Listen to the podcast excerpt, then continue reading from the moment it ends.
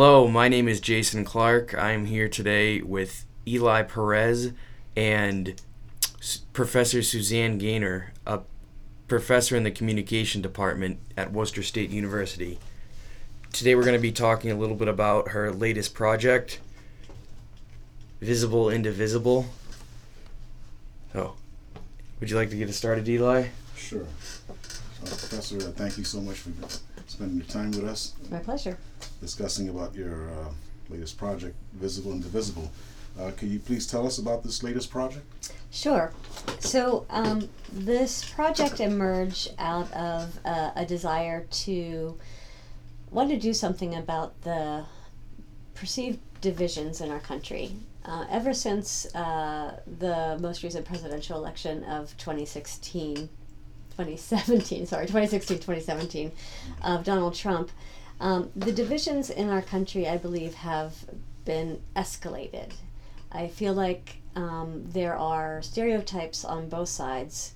Um, conservatives like to call the liberals elitists, the liberals like to call the conservatives uneducated. And all of these um, stereotypes are not necessarily true. And what happens when we create the divides, I think what happens is that we end up um, allowing for bad governing to happen because people are governing out of fear and reacting in fear and not out of um, reason. So, what can we all do about that, right? So, whenever I get frustrated, there's two things that I do I dance and I make art. So, so um, Your outputs, huh? yeah, my outputs. So, um, so making art was is my response, and my response is to find a way to create unity. So, what I'm doing is I'm going around, um, primarily Massachusetts, but in different areas of the country, and interviewing a lot of individuals, um, regardless of their political beliefs, um, and asking them questions about themselves, about their beliefs, about their ideas, about where they are in the world, a little bit about their background, their history, where they're from, um, and then photographing a headshot, basically a straight on face shot. And then after I gather all this information, then what I'm doing is I'm combining two different individuals who have um, very different political ideologies, but have something in common that has emerged in the interview and um, using Photoshop, combining the images so that the half of the one half is um, you can still see the person's identity, but in the middle it's it's blended into one person, and then the text will be integrated in some way. Um, so that's the project. Now, you may have mentioned a possible goal of the project, but I'm wondering if there's another goal concerning the project that maybe you didn't talk about.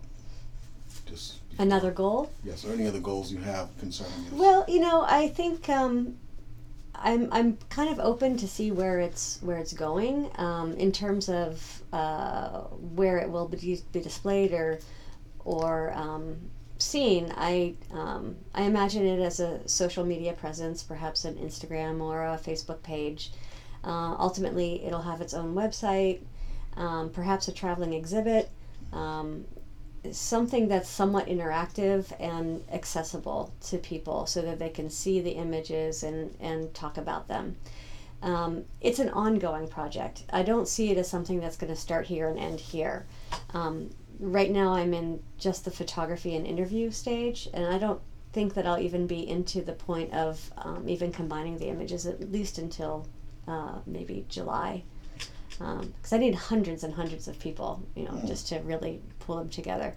Um, Sounds like a lot. yeah, so you know, so the goal is it's it's a goal for for creating unity, but it's also a goal for myself to to realize that, you know, to go out and meet people and to talk to people and, um, you know, I like people. I like to, to hear people's stories.